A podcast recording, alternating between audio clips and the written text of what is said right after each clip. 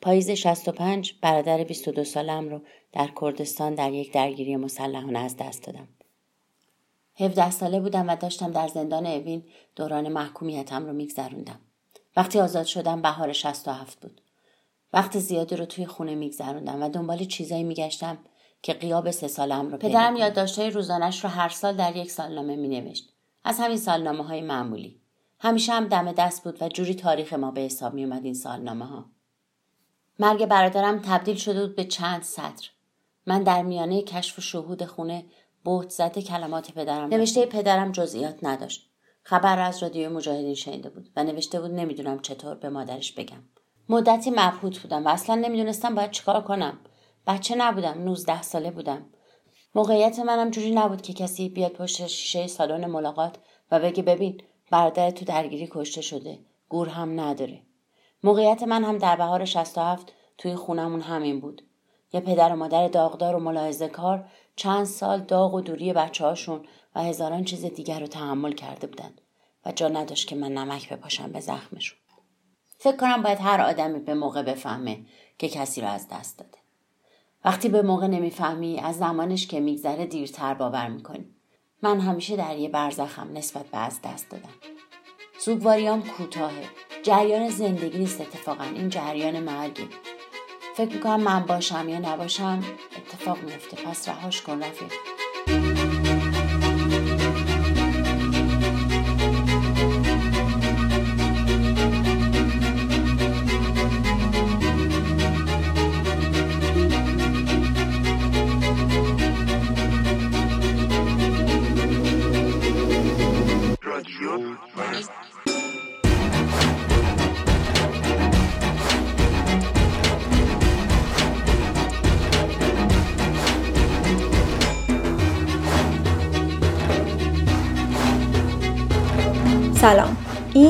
چهارمین قسمت رادیو مرزه. من مرزیه هستم و توی هر قسمت میرم سراغ موضوعاتی که محل اختلافن و باعث میشن دنیای آدما از هم جدا بشه.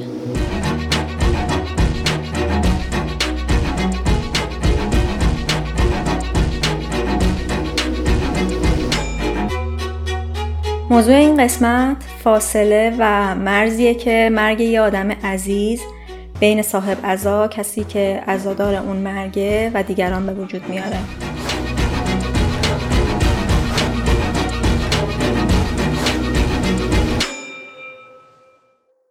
برای این قسمت با آدمایی که عزیزی رو از دست دادن صحبت کردم. از چیزایی که در مواجهه با اطرافیان ناراحتشون می‌کنه یا دورترشون می‌کنه.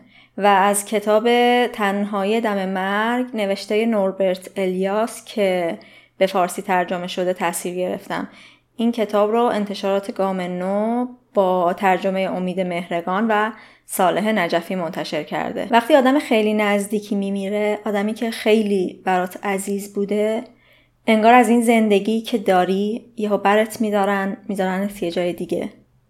این مرگ بین تو و بقیه ای که رابطه دورتری با کسی که از دنیا رفته دارن دیوار می‌کشه.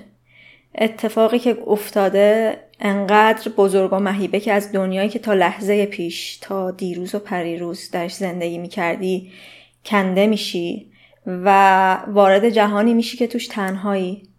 تجربه مرگ عزیزت تو رو از آدمای دور برت جدا می‌کنه انگار ریست میشی. تجربهش یکم شبیه وقتیه که درد وحشتناکی رو از سر میگذرونی. نمی‌تونی درد رو با کس دیگه ای تقسیم کنی نمی‌تونی انتقالش بدی و تو و اون کسی که درد رو تجربه نمی‌کنه در اون لحظه درکی از دنیای هم ندارین اون این درک از درد تو رو فقط می‌تونه بازسازی کنه و یه نسخه بدلی احتمالا ازش بسازه. انگار تو هم چیزی از اون مرگ رو داری با خودت حمل می‌کنی و تبدیل شدی به بخشی از اون تجربه مرگ. مرگ نه تنها آدمی که در شرف مردنه و یا آدمی رو که دیگه در قید حیات نیست. از دنیای زنده ها جدا می‌کنه بلکه جهان بازمانده ها رو هم برای مدتی که می‌تونه کم یا زیاد باشه بسته به آدمش بحرانی می‌کنه. البته این تجربه برای همه تجربه یکسانی نیست و مواجهه هر آدم باهاش می‌تونه کاملا متفاوت از آدم دیگه ای باشه. یعنی می‌دونیم اینجوری نیست که همه در مواجهه با مرگ آدم عزیز یه چیز ثابت رو تجربه کنن رفتارشون یکسان باشه و عین هم بهش واکنش نشون بدن. کنده شدن از دنیایی که آدم تا قبل مرگ اون آدم نزدیک تمام و کمال بهش تعلق داشته برای فهیمه که مادرش رو چهار سال پیش بعد از یه دوره بیماری طولانی از دست داده از همون لحظه اول اتفاق افتاده. روزای اول بعد از فوت مادرش رفتار اطرافیان حرفا اصرارهاشون براش عجیب و حتی شرماور بوده. بعد شام آوردن. این خیلی جالب بود. اما اونا گفت فهیمه جان من برنج خوردم ولی سیر نشدم برای من نون داغ کن. یادم بابا اومد گفتش که فهیمه جان باسه فردا یه سری از این خب ما تو بابای من کارش یه بود که با آدمای خیلی مهمی سر کار داشت. بعد یه سری مثلا فلانی از دفتر فلانی میاد و اینا شما باید چادر سرتون کنین توی مراسم. و من گفتم باشه بابا اینا. من چون معلم بودم یه جا کار می‌کردم که چادر اجبار گفتم اوکی من دارم چادر باشه سرم می‌کنم. خیلی موتی بودم. بعد گفت چادرت آبرومنده. گفتم نه پاره است. آخه هیچ مهم نبود دیگه. بعد گفت پس فردا مثلا حالا فردا مهم نیست تو به زهرا ولی برای مراسم برو یه چادر بخر. و خیلی جالب بود. من یک مثلا یه سری آدما می اومدن من ازشون تشکر می‌کردم. بعد می اومدم بدرقشون کنم. یکی از همسایه‌ها گفت فهیم جان صاحب ازا نباید پشته مثلا پشت سر مهمون بره. تو باید فقط بشینی. هی کلافت می‌کردن. یعنی بیشتر آدم هرچی آدما نزدیکتر بودن منو بیشتر کلافه می‌کردن. یعنی احساس می‌کردم زندگی اینا جریان داره خیلی زورم میومد مثلا اهمم اینا مثلا امم داشت خاطرات دخترش رو که رفته کیش تعریف می‌کرد بعد من می‌گفتم عجب مثلا چقدر بیش همه چی به نظرم بیشر میومد مثلا من نشسته بودم تو خونه بعد می‌دیدم یکی دیگه میگه فردا اینو می‌خواین بدین چه غذایی می‌خواین به مردم بدین؟ به همش گفتم اینو چقدر اینکه این اتفاق چطوری افتاد؟ این بلا چطوری نازل شد؟ سوالیه که خیلی از آدمایی که خبر مرگی رو میشنون بدون هیچ ملاحظه ای از صاحب ازا می‌پرسن. کنجکاوم بدن چی شد که اینطوری شد؟ به خصوص برای کسایی که ناگهانی و بدون آماده کردن بقیه از دنیا میرن. شاید می‌خوان بهد و حیرت خودشون رو به صاحب ازانشون بدن یا شاید می‌خوان این بهانه ای باشه برای اون مکالمه سختی که توش طرفین نمی‌دونن چی به هم بگن. دلیلش هر چی که هست توضیح دوباره ده باره صد باره اتفاقی که تو رو خورد و شکسته کرده چیز آزاردهنده ایه برای الهه هم همینطوری بوده. الهه شوهر جوونش رضا رو تقریبا ناگهانی از دست داده. یه سردرد وحشتناک باعث میشه برن بیمارستان. اونجا تشخیص تومور مغزی میدن بلا فاصله عملش می‌کنن. عمل منجر به خونریزی و کما میشه و مرگ کمتر از یه هفته اتفاق میافته. کمابش همه می‌دونن چی شد دیگه چه اتفاقی افتاد. ولی ازت می‌خوان که مدام این رو مرور کنی. مدام این رو بگی که چه اتفاقی افتاد. و این خب یه خورده دردناکی که تو از یه جایی برد دیگه خودت خسته میشی از مرور. چون به اندازه کافی داری خودت با خودت مرور می‌کنی دیگه. ای داری می‌پرسی که مخصوصا برای من که خیلی شوکه کننده بود. یعنی واقعا با پای خودش رفتش. این هفته بعدش جنازهشون به ما دادن. یکی از سوالایی که مدام تکرار می‌شد این بود که چی شد؟ یکی از سوالهای دیگه که خیلی تکرار می‌شد که چیکار می‌خوای حالا بکنی؟ و این چی, چی کار می‌خوای بکنیه چون تو اندازه کافی خودت در برابر همچین واقعیتی قرار گرفتی که باید چی کار کرد؟ در نتیجه آدمی که میاد و بیمهابا ازت می‌پرسه که حالا چی کار می‌خوای بکنی؟ بعضی هم اصلا شدن چه خواهی می‌خوای تو سرت بریزی؟ خیلی خود چیز دیگه خورده گاهی پیش میاد که صاحب ازا رو سرزنش می‌کنن و بهش هشدارهایی میدن که آزاردهنده است. اینو وقتی با اولوز صحبت کردم بهش اشاره کرد. اولوز ده سال پیش مادرش و پنج سال پیش پدرش رو از دست میده. مادرش بر اثر یه بیماری چند ماه از دنیا میره و پدرش فاصله بیماری و فوتش کمتر از یک ماه بوده. چند تا دوستام اومدن و بعد خالم رسید و همه اومدن دورم جمع شدن. یکی از افراد خانواده که اومد این از اون لحظه اول حالا حال منو داره می‌بینه چطوریه شروع کرد و اینکه این چه بیمارستانی بود انتخاب کردی چه دکتری بود باید بریم ازش شکایت کنیم فلان کنیم. ببین خب فکر حالا با اون حال تو اصلا نمی‌دونی دنیا دست کی وضعیت چطوریه. بعد یه نفر هی مدام داره تو رو توی یه جایی قرار میده که انگار تو اشتباه کردی. خب من خودم میگم الان بعد پنج سال هنوز با خودم این درگیری رو دارم که یه جایی ممکنه من اشتباه کرداش. در حالی که همه تصمیم به خود بابام می‌گرفت. و اون آدم خیلی منو معذب می‌کرد و این کارش یعنی خیلی اذیتم که تا یه جای دیگه بهش گفتم. گفتم ببین این دیگه تصمیمی که من بابام گرفته بودیم برای این و ترجیح میدم چیزی نگی راجع به این قضیه. یعنی بهش به وضوح گفتم تا فهمید که دیگه نباید بگه. این موردی بود که خیلی خیلی یعنی آدمایی که هی بخوان توی این موقعیتی که برای الهه هم این سرزنش وقتی اتفاق افتاد که تصمیم می‌گیره شوهرش در زادگاهش به خاک سپرده بشه. نزدیک پدر و مادرش. این تصمیم ها رو نمیگم باید تنهایی گرفت ولی هر تصمیمی که می‌گیری آدما باید بلد باشن که بهش احترام بزنن حتی اگر بدونن تصمیم اشتباهیه. چون توی اون لحظه واقعا وقتی این نیستش که تو یارو که نه این چه فکریه این چه مثلا وقتی که من تصمیم گرفتم که رضا رو بذارم که ببرن خب یه سری دلایل واسه خودم داشتن دیگه. مهمترین دلیلش این بود که خب پدر مادر پیرون واقعا نمی‌تونستن هر هفته بلنشن بیان تهران. و من فکر می‌کردم که منم آدمی نیستم که خیلی اهل سر قبل رفتم. بعد می‌خواستم بدنش به سر من دیگه نمی‌رفتم. خودم می‌دونستم اخلاق خودم رو. ولی اونا احتیاج داشتن و مدام می‌رفتن میدیدنش. وقتی که این تصمیم رو گرفتم توی همون حال و توی همون بعد خب بالاخره فضای متشنجی توی همون حال می‌زدم. واسه چی گذاشتی؟ چرا گذاشتی ببرنش؟ این بچه باید ببینه. خب چرا باید ببینه؟ اصلا به تو چه که بچه من بخواد؟ به من هم حتی ربط نداره. خود بچه می‌دونه. می‌دونی چی میگن؟ یا من خودم می‌دونم. مگه تو نمی‌خوای بری سر قبرش؟ حالا الان میگن که تو اینو فرستادی رفت دیگه راحت شد خودش رو راحت کرد خودش رو من فکر کردم که خیلی مثلا اگه من بخواستم قبول کنم یا حالا من بیکاری مگه؟ حالا هر هفته اینا می‌خوام بیان تو خونت به هوای این که چیز کنه به اون پدر مادرش رحمت میومد فلان می‌شد به همان می‌شد. قضاوت نکردنه دخالت نکردنه ببین تو باید یاد بگیری که واقعا قول مولانا همدلی از همزبانی بهتر است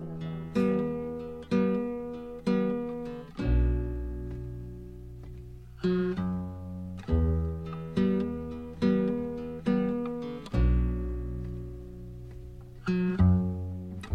مرگ که اتفاق میفته آداب و رسوم های مربوط بهش هم از راه می‌رسه. رفتن به خونه صاحب عزا و تسلیت گفتن مراسم خاکسپاری خط مجلس سوم هفتم چهلم. تو سالهای اخیر خیلی از آدما میشنویم که میگن نمی‌دونن باید چه رفتاری مقابل صاحب عزا داشته باشن.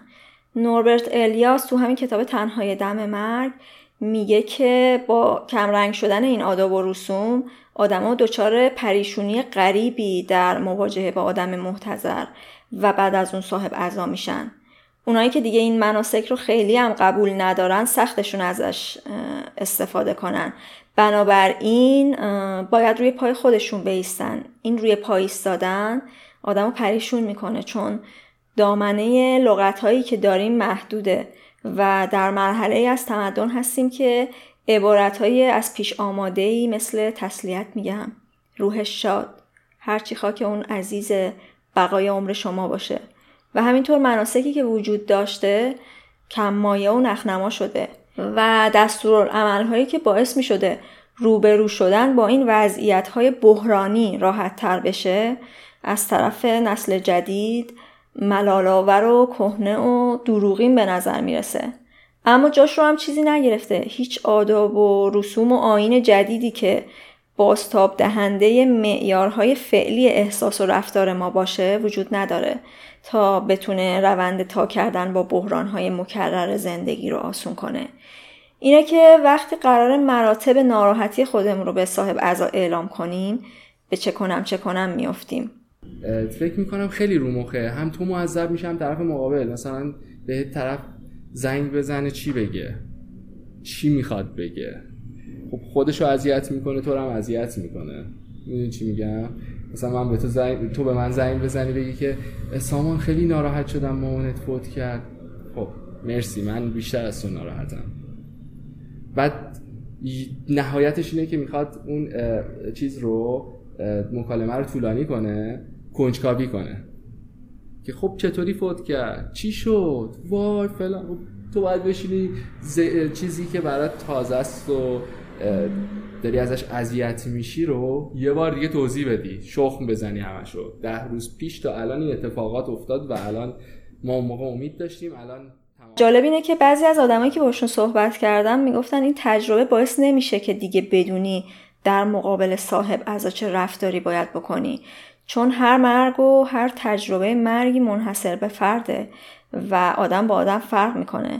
فقط ممکنه به تجربه بفهمی که چه چیزهایی رو نباید بگی چه حرفهایی رو نباید بزنی و چه رفتاری نباید داشته باشی. هنوزم که هنوز یعنی حتی الانم که این اتفاق افتاده اتفاقا بدتر شده ماجرا. چون من می‌دونم آدمی که دچار سوگ میشه چه حال و روزیه و اینقدر مهیبه که می‌دونم هر زدن هر حرفی بی معناست. اصلا احمقانه است.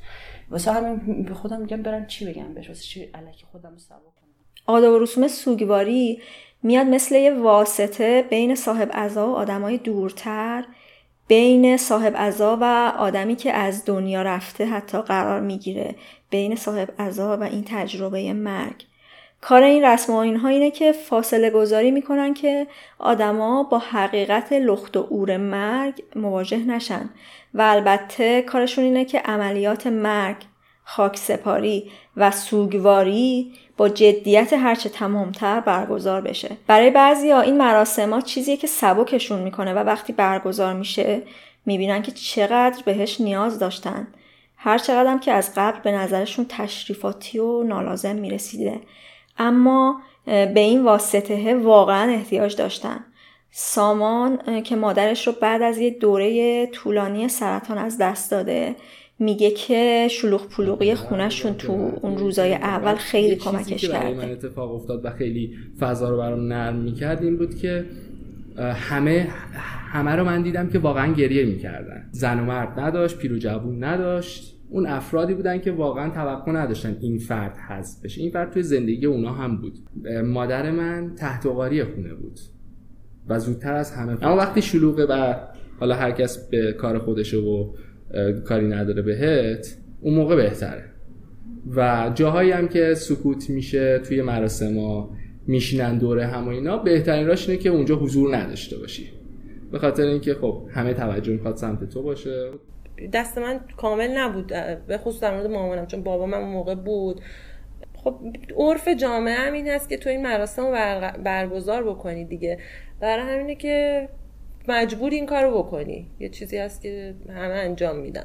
ولی من نه این کمکی بهم کرد نه خوشحال یعنی یه ذره حالمو بهتر کرد نه هیچی. تازه هی دیدن آدمای عجیب غریبی که مثلا بعد 20 سال یهو یکی رو می‌بینی اصلا آدم رو نمی‌دونی کی هست حوصله‌شو نداری حالا می‌خوای تو حال خودت باشی و فلان. اینا چیزیه که کاریش نمیشه کرد یعنی ولی واقعا من اصلا اینکه یاد این اتفاق هی نو انگار میشه برای تو این کارو که می‌کنی. من نمی‌خوام این اتفاق بیفته. من الان بعد از اینکه بابا مرد تا دو سال ببین طبق یه عادتی که داشتم از قبل می‌رفتم سر خاکشون. الان چند وقت نمیرم و خیلی احساس راحت تری دارم. ببین بعد آدما بعضی وقتا ممکن کسی بهم هیچ وقت منتقل نکرد. یعنی پیش خودشون ممکنه فکر کنن که این مثلا نمیره سر خاک مادر پدرش یعنی فراموشش کرده یا چنین چیزی. ولی این نیست چون تو نمی‌تونی که چنین چیزی رو فراموش کنی. همیشه باد هست. و اینا هم که مردن اصلا نمی‌فهمن که تو میری نمیری چی کار می‌کنی. یه کاری که فقط حال خودتو بدتر می‌کنه. من اصلا نه به سر خاک رفتن دیگه اعتقادی دارم نه به این مراسم. و به نظرم واقعا چیز عبستیه برای کسایی هم که این مناسک کمکشون کرده و به دادشون رسیده یه جورایی یه چیزایی هم داشته که آزارشون داده.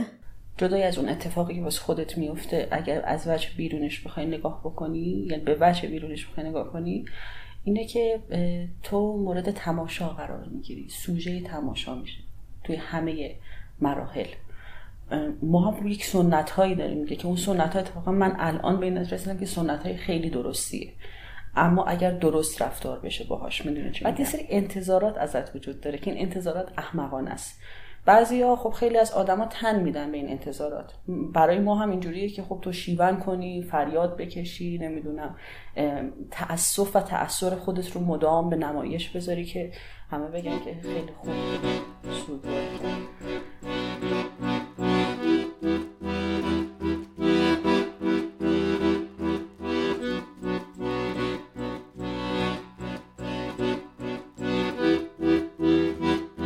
روزای اول که سپری میشه این مرگ برای بقیه یعنی آدمای دورتر شروع میشه به کمرنگتر شدن و فکر می‌کنم برای صاحب عزا هم این اتفاق باید بیفته و این انتظار رو دارن که عزاداری رو دیگه تموم کنه برگرده به زندگی عادیش. ببین حد عالیش برای برای مردم اینه که تو روزای اول خیلی گریه کنی جیغ و داد کنی خودتو بزنی. یعنی چیزی که من فهمیدم ازشون اینه. این توقع رو دارن. بعد هی دیگه بعد از هفته اوکی بشی و بعد از جلو مشکی تو دراری و دیگه تموم شد. یعنی برای مردم اینجوریه. ولی خیلی ازت توقع دارن گریه زاریه رو بکنی ها تو همه مراسم. خیلی عجیبه. هم دوست دارن که اون اون بخشی رو که مربوط به مسئولیت خودشون میشه دوست دارن تمام بشه. یعنی اونجایی که خودشون بعد نقش ایفا کنن آدم ها میگن بس دیگه بابا چقدر؟ مثلا چقدر بریم ببینیمش؟ چقدر فلان کن ولی اگر واقعا در تو ببینن که تموم شده سرزنشت می‌کنن. که وا بابا بس میذاشتی حالا کفنش خوش بشه حالا بذار نمی‌دونم چهل روز حالا درسته چهل روز گذشته به حالا یه چهل روز دیگه هم بگذره. می‌دونی چی میگم بهت؟ یه تضادی تو رفتارشون وجود داره که این تضاد خیلی عجیبه تو اگه زن باشی این خیلی بیشتر نمود پیدا می‌کنه و نمی‌دونم هم چرا. یعنی می‌دونم چرا ولی خب به هر صورت زن بودن خیلی تشدید می‌کنه این ماجرا رو. آره اونجایی که قرار هستش مسئولیتی من نمیگم من مسئولیتی گردن اونا بندازم خودشون برای خودشون آدم متصبر هستن. یه جایی خسته میشن بالاخره چیز خوشایندی نیست. با آدم سوگوار رفت و آمد کردن خیلی کار سختیه. آداب و رسوم وقتی که عزاداری تنهات نمی‌ذاره و گفتیم که خیلی ها بهش احتیاج دارن. و مایه تسلاشونه. ولی روی دیگش اینه که میاد برات تعیین تکلیف می‌کنه. فردیت و تصمیم شخصی و احوال شخصی خیلی سرش نمیشه. برای من این اتفاق افتاد. چهلم بود و اومدن و می‌خواستن لباس مشکیار در نشستی که خیلی این چیزا خیلی مسخره است. اموی من که حالا اونی که خوش صحبت تر بود نشست یه داستان تعریف کرد حرف زد. یکم گریه هم کردن جمع و فلان اینا. اما خب الان باید این اتفاق بیفته و لباس و فلان و اینا.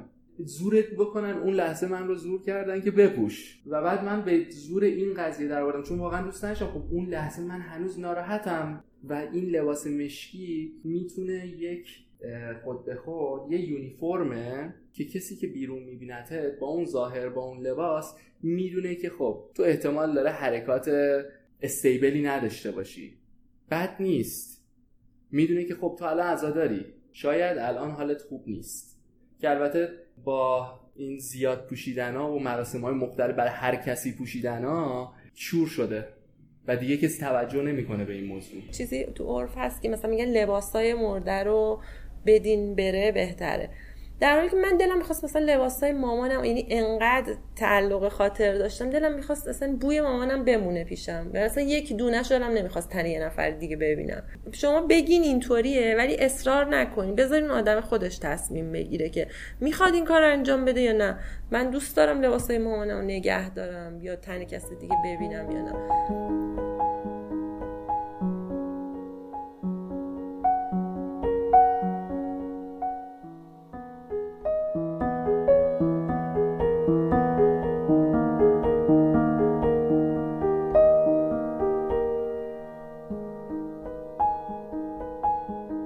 گذر زمان کمک می‌کنه که با این غم کنار بیای. روزای اول هفته های اول هر لحظه و هر ساعت به یاد عزیزی هستی که دیگه نیست. اما زمان مثل رفیقی که لحظه ای تنهات نمی‌ذاره پا به پات میاد و لبه های تیز این غم رو برات صاف می‌کنه. توصیفی که خیلی از کسایی که عزیزی رو از دست دادن می‌کنن اینه که برای همیشه یه سوراخی حفره و خلایی توی وجودشون باز میشه که همیشه هست. آدمی که رفته به واسطه این حفره و به واسطه چیزایی که از خودش به جا گذاشته و به واسطه خاطرات و یادش تو وجود تو زنده است. بعضی وقتا می‌خوای ازش با بقیه حرف بزنی اما خیلی پیش میاد که بقیه معذب میشن. این بقیه اغلب کسایی که البته صمیمیت و شناخت کافی هم ازت ندارن. فکر می‌کنن که یاد مرده کردن نوع دیگه ای از عزاداریه. بلافاصله فضا سنگین میشه و دیگه نمیشه شنونده صرف بود. باید زود سر ته ماجرا هم بیاد که ناراحتی بیشتری تولید نشه. هر کی میاد مثلا مامانم رو میشناخته من دوست دارم صحبت کنم راجبش.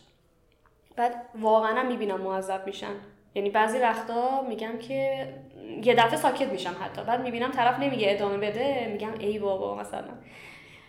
ولی من خیلی دوست دارم از مامانم تعریف کنم و این معذب شدن آدمام خیلی ناراحتم می‌کنه. چون خودم رو واقعا آروم می‌کنه و من هنوزم ادامه میدم راستش. یعنی هنوزم شده بعضی وقتا یهو مچ خودم می‌گیرم که دارم آدم رو معذب می‌کنم و ادامه میدم. یه چیز دیگه ای که مایه اختلاف و فاصله است دلسوزیه.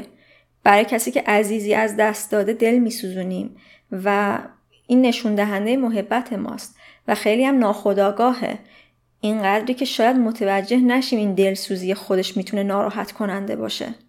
دلسوزیه اینقدر بده و اینقدر چیزه که مثلا من و رها یه جاهایی به خودمون یادآوری می‌کردیم که نگی یا نگی چه اتفاقی افتاده واسمونا چه می‌دونم مثلا بچه رو میبردم من دندون پزشکی بعد میگفتش که مثلا فلان ساعت اون من نمی‌تونم اون ساعت بگم خب بگو پدرش بیاره. بعد مثلا من به محض اینکه می‌گفتم که پدرش نمی‌تونه مثلا پدرش فوت شده یا هر چیز دیگه می‌دیدم چقدر حال آدم بد میشه. و دفعه گفتش که من یه تخفیف خب برای چی باید این کارو بکنی؟ و واقعا ما من رها هنوزم که هنوزه به هم دیگه گوش زد می‌کنیم که حواست باشه نگیم. بعد این دلسوزی خیلی جاها هم باعث میشه که تو دیگه حرف نزنی دیگه چون که حالت از اون دلسوزی به هم می‌خوره و دوست نداری. اما خب از اون طرف هم دلت می‌خواد که حالا خودتو بیرون بریزی غیر از اینا تجربه اولوز از توصیه و درخواستی که بعد از مرگ پدرش ازش داشتن هم جالبه. منو خیلی هرس می‌داد نه که ناراحت کنه عصبانی می‌کنه. آدمایی بودن که میومدن می‌گفتن که خیلی عجیبن این کیسا واسه من. میومدن می‌گفتن که خب تو پسورد بابا تو توی فیسبوک اگه داری برو فیسبوکش رو نگه دار پروفایلش رو بروز کن هی عکس بذار. من مونده بودم اصلا می‌گفتم یعنی چی؟ یه آدمیه که این پروفایل رو داشته این اکانت رو داشته الان دیگه نیستش. اونجا خودش این کارا رو می‌کرده. یعنی چی که مثلا میگین جاش باید چنین کسی بیاد؟ بله من خیلی می‌بینم تو دوستام این اتفاق میفته که مادرش مرده بعد یه اکانت به اسم مادرش مثلا درست می‌کنه. بعد تولد مثلا نوه رو تبریک میگه. ببین اصلا این اتفاق ترسناکه یه ذره نگاش که بکنی. خیلی چیز عجیبی بود. من اینو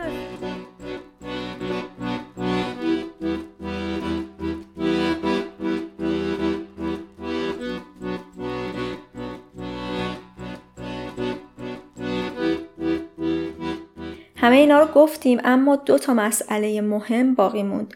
یکی مواجهه بچه ها با مرگ آدم نزدیکه و دیگه مواجهه آدمی که دور از کانون اتفاقه. مثلا سرباز تو بیمارستان بستریه زندان یا مهاجرت کرده. الهه که صداش رو جا به جای این پادکست شنیدید یه دختر نوجوان داره که موقع فوت شوهرش نه ساله بوده. و الهه باید خیلی سریع تصمیم می‌گرفته که دخترش رو چطوری با این اتفاق مواجه کنه و چطوری این خبر رو بهش برسونه. خیلی به اونا کمک می‌کنه واسه پذیرفتن ماجرا. اگه ذره تزلزل توی تو ببینن به اون تزلزله چنگ می‌زنن و خودشون هم میفتن توی اون خلعه. اون بهت و اون شک و اون ناباوری که از مردن اون آدم رو تو ممکنه داشته باشی رو واقعا نباید به بچه ها منتقل کرد به نظر من. باید خیلی جدی و خیلی جدی بگی که این اتفاقی که افتاده و این خیلی کمک می‌کنه بهشون برای اینکه بپذیرن ماجرا رو. دومین نکتهش اینه که حتما باید تو پروسه سوگواری باشن. حتما باید من تنها جایی که نذاشتم رضا بیا توی رها بیا توی در واقع سردخون یا اون جایی که به هر حال قصال خونه بود. که فقط من رفتم تو نذاشتم رها بیاد چون احساس کردم از طاقتش واقعا خارجه و ترجیح هم می‌دادم که اون تصویری که از باباش داره همون تصویر تو ذهنش مونده ولی تو پروسه خاک سپاری توی تمام چیزها رها کنارم بود واسه اینکه واقعا فکر می‌کردم که این سنت به اون بیشتر از من حتی می‌تونه کمک بکنه واسه. و به نظر منم خیلی کمک کرد خیلی به عنوان یه بچه همیشه خدا این سایه رو سرت هست. سایه اینکه پدر یا مادر نداری. خواهر یا برادرت مرده. من خیلی آدم رو دیدم که بعدها پنهان می‌کردن به خصوص خواهر برادری اگر از دست داده بودن و به عنوان یک راز به تو می‌گفتن برای اینکه خسته شده بودن از اینکه بلافاصله بعد از اینکه تو این چیزی رو میگی نگاه ها بهت برمیگرده. دل سوزانه میشه نمی‌دونم حتی ممکنه اذیتت بکنن بچه های دیگه. کما مثلا برای رها اتفاق افتاده بود. بالاخره خب یه جور دیگه مرکز توجه قرار گرفته بود تو مدرسه و بچه های دیگه کلافه شده بودن از اینکه این اتفاق واسش میفته و همش این در واقع مراعاتش رو می‌کنن. خیلی خب حالا مش ننوشتی عیب نداره. و اینجوری شد که حتی من رفتم به مدرسه گفتم که خواهش می‌کنم این بچه های عادی باش رفتار بکنی چون خودش هم یه وقت به خودش میاد می‌بینه که افتاده مثلا به اینکه حق داره که زندگی نکنه بابت اینکه پدرش رو تو سالهای اخیر اینطوری جا افتاده که تا می‌تونیم بچه ها رو تو این پروسه مرگ و خاک سپاری و مراسم نیاریم. نوربرت الیاس تو همین کتاب تنهایی دم مرگ که اوایل این اپیزود در موردش حرف زدم میگه اینکه بزرگسالا اکراه دارن بچه ها رو با حقایق مرگ مواجه کنن ادامه سرکوب یا واپس زدن مرگ در سطوح فردی و اجتماعیه. ما تو دهه های اخیر تا می‌تونستیم آثار مرگ رو دور کردیم. آدمای محتظر دیگه به جای خونه تو بیمارستان میمیرن. قبرها بیرون شهرها ساخته میشه و بعد از اینکه کسی میمیره به جای بازماندگان این شرکت های مختلفن که دست به کار سامان دادن مراسم کفن و دفن و مراسم ترهیم و بقیه چیزا میشن دور کردن بچه ها از این مسئله هم اینجوری توجیه میشه که بچه ها آسیب می‌بینن. یا شاید فکر می‌کنن که در این مرگ و مراسم بعدش یه خشونتی هست که باید بچه ها رو ازش دور کرد. اما اطلاع پیدا کردن در مورد مرگ خب ناگزیره و شاید این اکراه و لاپوشونی باعث بشه که مرگ هرچه ترسناکتر به نظر برسه. الیاس میگه بالاخره بچه ها در این مورد تخیل می‌کنن و شاید از این تخیله آسیب بیشتری ببینن. مسئله نباید این باشه که به بچه ها بگیم یا نگیم. مسئله اینه که چطوری باید در مورد مرگ کسی باهاشون صحبت سارا که صداش رو در ادامه میشنوید وقتی دوازده سال داشته و خواهرش ده ساله بوده مادرشون سرطان می‌گیره.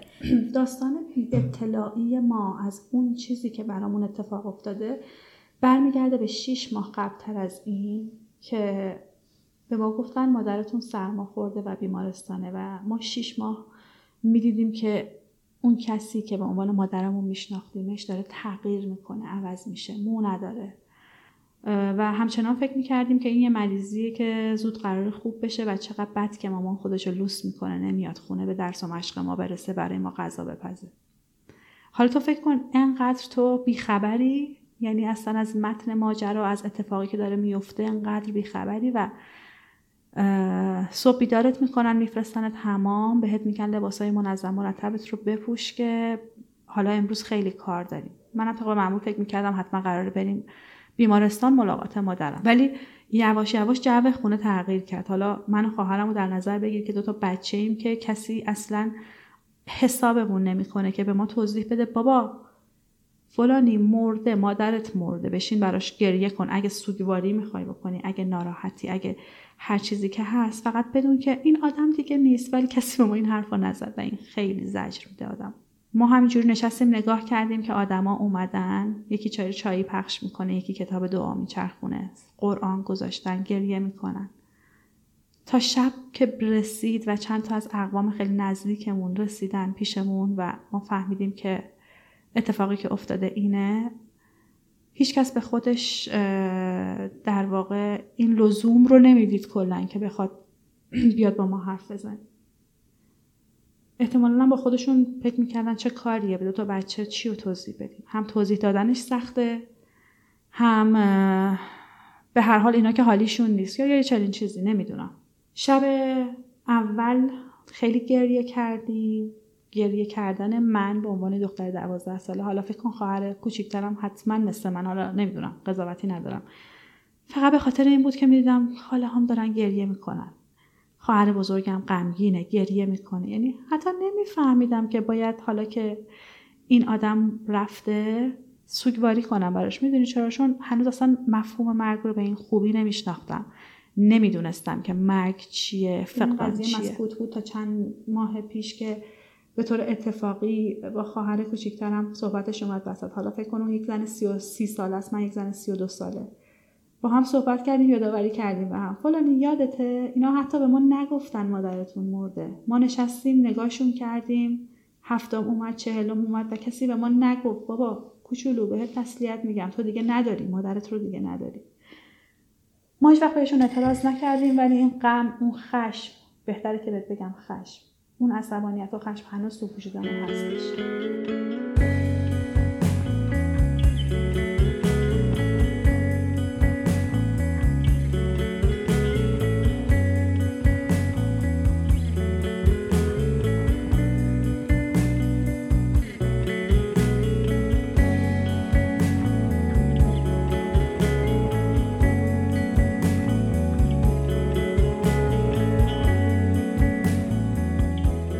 و قضیه دیگه دادن خبر مرگ به آدمیه که دور از ماجراست. اول این اپیزود صدای سین رو شنیدید که وقتی زندان بود برادرش رو از دست داد و دو سال بعد از مرگ برادر یه روز که داشت بعد از آزادیش یادداشت‌های پدرش رو می‌خوند تو این یادداشت‌ها متوجه مرگ برادرش شد. در مورد امو حجت که ساکن آلمانه و مرگهای بیشماری طی سالهای مهاجرتش ازش پنهان شده یه روز صبح که رفت صندوق نامه ها رو باز کرد تمام خبرهای مرگ یه دفعه طی یه نامه آوار شد رو سرش. داشتم از خونه می‌رفتم بیرون صندوق پست رو خالی کردم و یه نامه دیدم و حالا این مورد که دارم میگم نزدیک به مثلا هفت سال شیش سال پنج سال کم و بیش بود که اصلا رابطه با ایران نداشتم به دلایل دلایل خاصی. بعد نامه رو وا کردم به هر حال سوار دوچرخه شدم و یه فاصله که رفتم یه عکس توی نامه بود. توی عکس مثلا ده نفر چند نفر بودن که به, به ترتیب از پشت عکس نوشته بود که مثلا این خاله بطول مثلا خدا رحمتش کرده این امه کیه که این امه این این امه اون اون یکی خاله است فوت کرده این دایی فوت کرده. اینم مامانم مادر بزرگیه که مامان من باشه. اینم فوت کرده و که یه ها دیگه مثل یه بمب رو سرم خالی شد و دیگه از دوچرخه پیاده شدم و حالت شک زده و خیلی ناراحت و داغون بود برای مریم هم با اینکه پدر بزرگش براش خیلی عزیز بود خبر مرگ با تاخیر بهش داده شد. وقتی پدر بزرگش تصادف کرد مریم دور از ایران بود.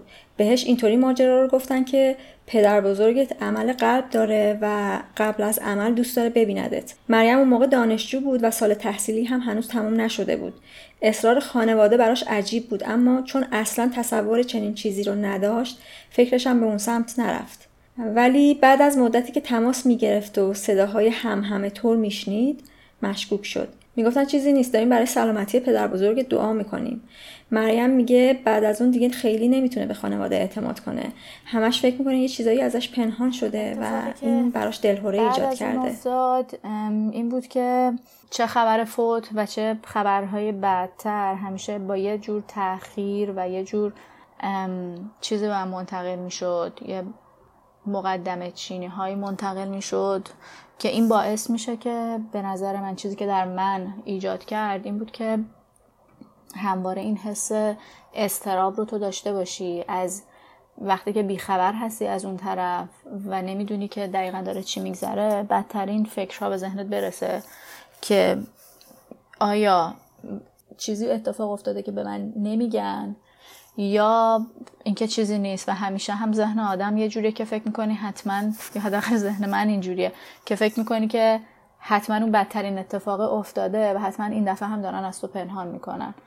و حتی اگه بارهای بار واقعا هم هیچ اتفاقی نیفتاده باشه و واقعا چه طرف اون موقع که داره با تو تلفنی حرف می‌زنه صرفا خسته است مثلا خستگی روزمره یا یه سرماخوردگی کوچیکه یا حالا هر چیزی از کوچکترین نشونه هایی که تو از اون صدای اون آدم یا تصویر اون آدم ممکنه بگیری بدترین فکر ممکنه بهشون بهشون فکر کنی. تو نقطه مقابل اگه وایساده باشی توجیه های زیادی واسه این کار وجود داره. مثلا اینکه تو دوری و کاری ازت بر نمیاد. تنهایی باید بشین عزاداری کنی که چی؟ ما دوست نداریم شو که ناراحتی اولیه رو بهت منتقل کنیم و باید خودمون به شرایط روحی برسیم که بتونیم درباره این اتفاق باید صحبت کنیم. این تاخیر در رسوندن خبر مرگ که باعث تاخیر در عزاداریه خودش باعث فاصله میشه. برای بقیه زمان همه چی رو کمرنگ و دور کرده اما برای تو تازه شروع شده.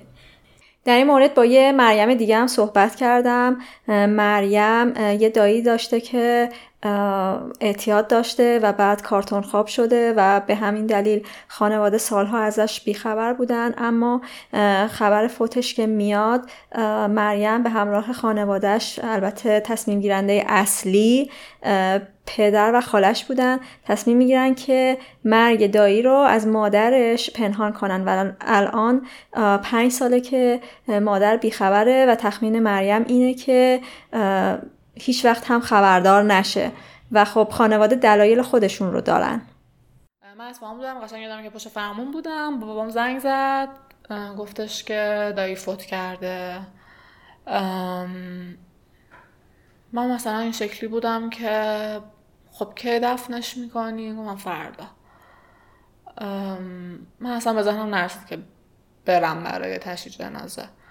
و بعدش هم که از خالم پرسیدم خالم گفتش که خیلی کم بودیم پنج شیش نفر مثلا شاید بودیم. ولی همون موقع به من گفتن که به مامان نمی‌خوایم بگیم و چیز نکن. تو هم به مامان اصلا هیچی بود بعد از اینکه من به دنیا آمدم تقریبا فکر کنم کمتر از یک سال داشتم که افسردگی شدید گرفته بود. خیلی تلاش می‌کرد که از این وضع بیاد بیرون ولی خب واقعا نمی‌تونست. و تمام این سالها تحت درمان و در حال مصرف قرص و دارو و این صحبت ها بود 20 سالگی من ناگهان با یه پیشنهاد یه دکتر عمومی که من واقعا چرا این دکتر همچین حرکتی زده بوده قرصش رو قطع کرد. یه دفعه ما دیدیم که یهو مامانم شنگول شد و شاد شد و این صحبت ها و خلاصه مریضش تغییر پیدا کرد و وارد فاز مریضی دو قطبی شد. یعنی یه همچین حالتی پیدا کرد که دو قطبی شد. تا سه سال پیش این ترس رو داشتم. هی می‌گفتم که اگه وقت ماما فهمه چی میشه. یعنی واقعا یه ترسی بود برای من که چه اتفاقی میافته. چیزی که این ترس رو از من گرفت این بود که ما سر جراحی قلب پدرم پدرم عمل قلب باز داشت. گفتش که به مامان نگین. به مامان نگین من ببریم من رفت خودش رفت بیمارستان. عملش رو کرد به اون گفت من مأموریتم. اتفاق ویژه ای نبود توی شغل پدر من که مأموریت باشه. تقریبا فکر کنم بابام اگه اشتباه نکنم بین یک هفته تا ده روز بیمارستان بود. روز آخر که ما خواستیم بیاریمش خونه که یه خورده سر حال تر شده بود. البته واقعا عمل قبل جوری که نمی‌دونی. الان سر حال دو دقیقه بعد دوباره حالش بده ولی روز آخر گفتش که الان دیگه به مامان بگیم که مثلا بتونیم بریم خونه.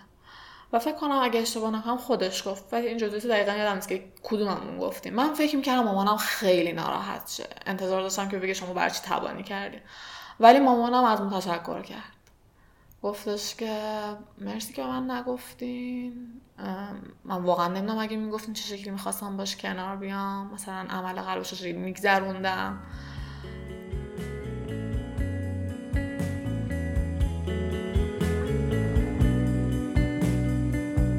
I am shy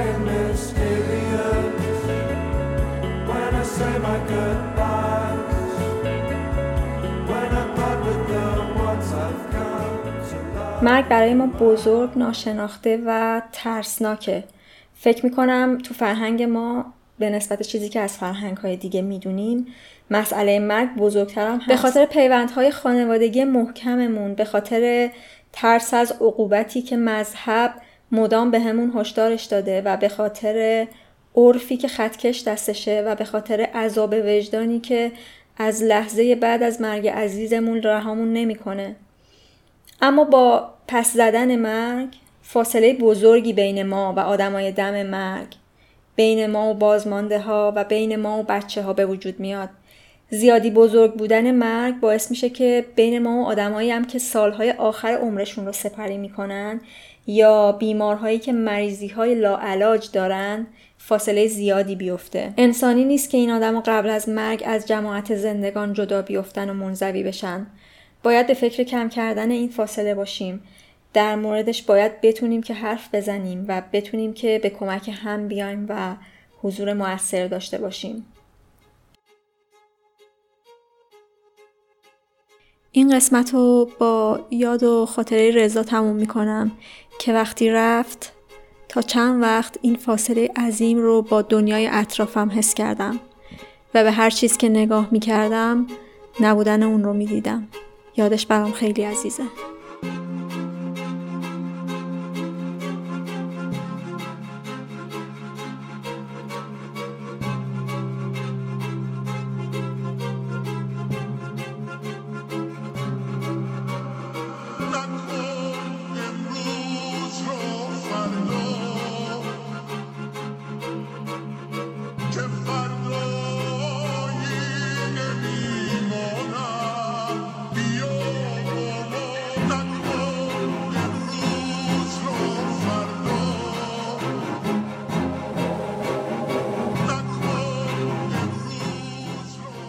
چهارمین قسمت رادیو مرز بود.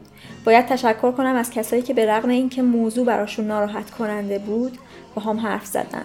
ممنون از اولوز، مریم مومنی، مریم کریمی، حجت، سارا، فهیمه، سامان، الهه و سین و همینطور ممنون از مهدیار آقاجانی که موسیقی شروع و پایان پادکست رو ساخته. مرزیه مهر 1397